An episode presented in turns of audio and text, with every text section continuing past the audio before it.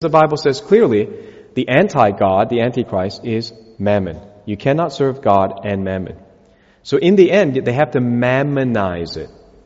They have to monetize it. We'll tell you what that means. But it's already coming in Australia. We are going to be, they're, they're touting us as possibly the first country that's going to have CBDCs. You need to know what a CBDC is. It's a central bank digital currency. Is it like Bitcoin? No, it's the opposite of Bitcoin. Bitcoin is decentralized store of value. This is highly centralized, highly controlled uh, medium of exchange and a medium of control. A CBDC. And they're saying that Australia is already in testing phase for the next 12 months and we could become the first to change our currency. Maybe they'll use the death of Queen Elizabeth as an excuse. That, well, we don't need to, you know, change all the faces on the coins and the, and the bills. What a waste of money, bad for the environment. Why don't we just go digital? Why is this important? Because it's programmable. Okay, your money is not programmable. One of the problems of America right now is they have what they call uh, green money, which is the money that's in America, and red money, which is all the other money floating around, all the US dollars floating outside of their control in the international market. This is its own beast. This is its own, it has its own life. It cannot be controlled. And it's a problem for America. They cannot control their own money and their own money supply. But if you digitize it, you can track and control everything. And that's what they want. Ultimately, they want wealth, which they already have, but they want more, and then they want power. So they have to digitize uh, or monetize our money. Right, well, who's involved in all this? If you look at this photo, you can see that Klaus Schwab and Charles, back then the Prince of Wales, today the King of England, uh, were already buddies in 1992. I don't know if this looks like 1992. That should be like 1972. Well, they're still good buddies here. Here they are in 2022 and they're still chummy. And we know what the King of England thinks about all this. He's very pro. Now, I don't want to give up on him because a man could change when he gets a lot of power and responsibility. You know, you think a certain way, you always think you can do a better job than your mom or your parents, and then when you get the power and the responsibility, you could change your mind. So I hope that we can pray for him to have an encounter with Jesus. I don't think he's the Antichrist because frankly he's too old and he's not very charismatic. You know, you look at Charles, he's not a charismatic guy. And the Antichrist is a charismatic person. So uh, I know people, you know, say, oh, this is the Antichrist. They always say somebody's the Antichrist, but this does not seem to fit to me. So there is hope to pray for him. So he's already said that we must have the Great Reset because we have no alternative. Whenever anybody says we have no alternative, alright, you can just forget about it. Because whoever thinks there is no alternative other than the choice, the one option that they thought of, they ain't very bright. There's always another way. There's always another solution. Just wait. Just think it over a night. There'll be something else. Give science, technology, you know, human ingenuity, a little bit of breathing room and freedom, and we'll come up with something. Two basic mindsets in the world. And this distinguishes two types of people in the world. Okay? If you don't understand this, it's hard to understand the rest of what I'm going to say. The first mindset is that God made everything. God made everything. He knew all the needs ahead of time and He made every provision ahead of time. He made everything. He made everything in abundance and he made too much. If you ever fly over any body of water, you look at the amount of water on this planet. There's too much. We have so much food every year that for governments around the world to keep the price of food high, they have to burn or throw away food. Sometimes the government buys food, grains, and just store them till they rot. We have too much. That's the reality. We have a God of too much, and it goes with what the Bible says. I have come that you might have life and have it more abundantly. This is Jesus. John chapter 10 verse 10. When you believe this, and you need to be born again to believe this, when you believe this, then you have a win-win mindset.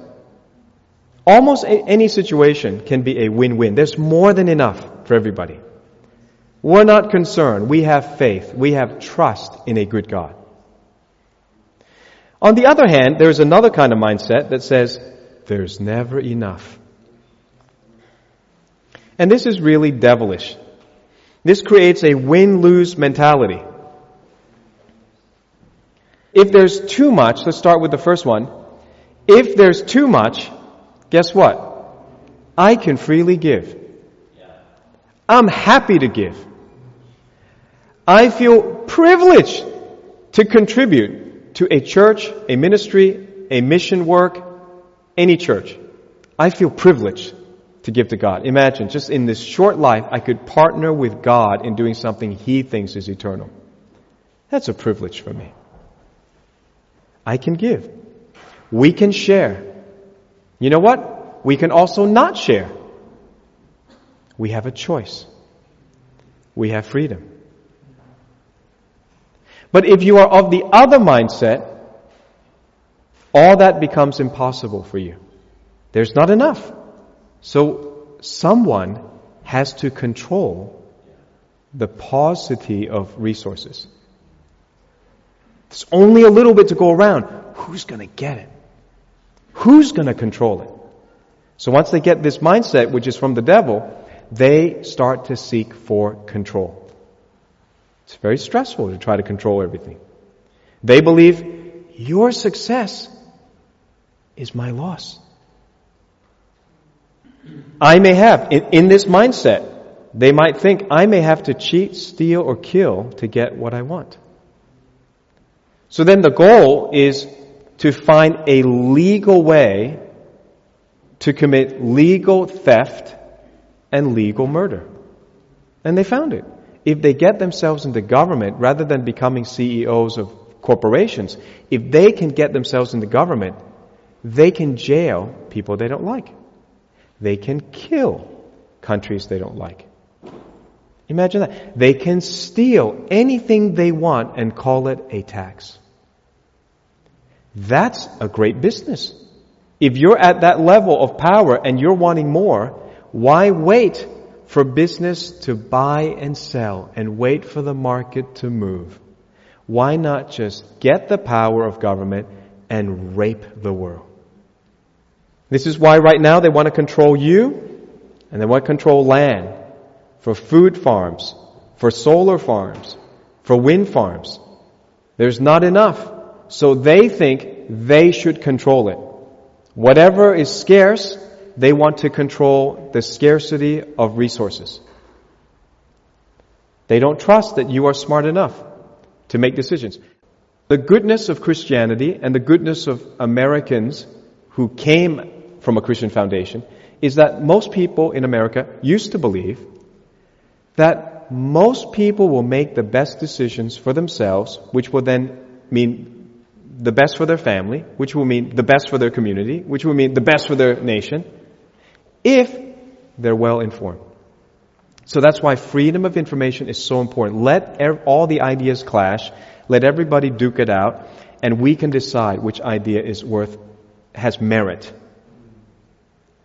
So we believe that. We believe in informing, education, knowledge, wisdom. We believe that. If you get it, the right information, you're going to make the best decision. You don't need somebody in Canberra. You don't need somebody in Washington DC to decide for you.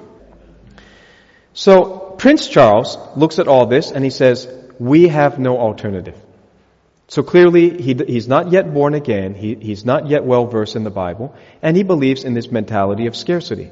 There's just not enough for everybody. There's too many people. Really? Eight billion people? Too many? Everywhere I fly, all I see is empty land. Even Australia is empty land. Imagine flying over Siberia. Vast amounts of resources, trees and water and who knows all the gold and the oil that's in there. This planet can, I think, can take 80 billion and we wouldn't flinch. We could take 10 times what we have. It wouldn't matter. We got too much of everything. But because of control, because of, of these policies, of these do-gooders, uh, we have lack. So now they're trying to implement the Great Reset by putting pressure from the top down from Europe against Western power, telling other little countries, I guess Australia is one of the little countries, we are, 20 odd million people, they're trying to pressure our politicians who are starving for money so they can win to enforce this transition to green, the climate change agenda. Here's some other things they've already revealed. They said, whatever you want, the World Economic Forum says, whatever you want, you'll rent. And it will be delivered by drone. You'll rent. Yeah. So you will rent things. So a pen is not yours forever. If it's tokenized, you buy it once and you pay a subscription fee for the rest of its use. If you stop paying the subscription fee, they can call it back. And especially if it's digitized, any digitized thing, they can remove it from your possession. That's where it's going. So resist that. Lloyds Bank, the UK's biggest mortgage lender, is set to become the UK's largest private landlord. So you will own nothing and you'll be happy. Guess what? It's already coming. Because it is a pain. Remember when I taught about mindset? It's a pain to grow. It's a pain to grow wealth. It's a pain to grow strong physically. And people are being dumbed down and softened. So people will be happy. Oh, I don't have to work for a house. I don't have to pay off a 30 year mortgage. I don't have to save. I just rent. So the rich get richer by getting constant streams of passive income. They're very smart, really. They're very smart. They're just so evil. How is this different from medieval feudalism? Where you have a feudal lord or feudal lords own land and you, the serfs or the indentured servants, you work the land. And that's the way it is. The two classes never cross. Those who own land are rich forever. Those who work on the land are poor forever. That caused revolutions in medieval Europe. Right? But it is no different. It's exactly, if I may say, they're the kings, the World Economic Forum people. They're the kings. You're the slaves. You're the slaves. So slavery is back in fashion? That's what it's coming to. It's slavery. As I told you, this breaks God's eighth commandment, which protects private property. What will the world look like? Because of digitalization, we already don't own physical copies of our own music and movies. Well, you don't, I do. I always resisted. I'd never liked, but most people subscribe. I thought it was fishy. I did not like. Why did you take away my choice to create my playlist and my, I want to control my music and my movies. But everybody just jumped in, and now guess what happened? Netflix can turn off your ownership, which it just did a few months ago, to an entire nation. Oh, but Russians are evil. Are they? These people did nothing wrong and paid their Netflix subscription. Why was it canceled? Because you're in the wrong group. And what does it take to be in the wrong group? You could be in the wrong group tomorrow. And Christians, you are going to be in the wrong group for a while even though we're in the right group eternally. This is the danger. Resist subscription based services when you can own something physically. Just resist it.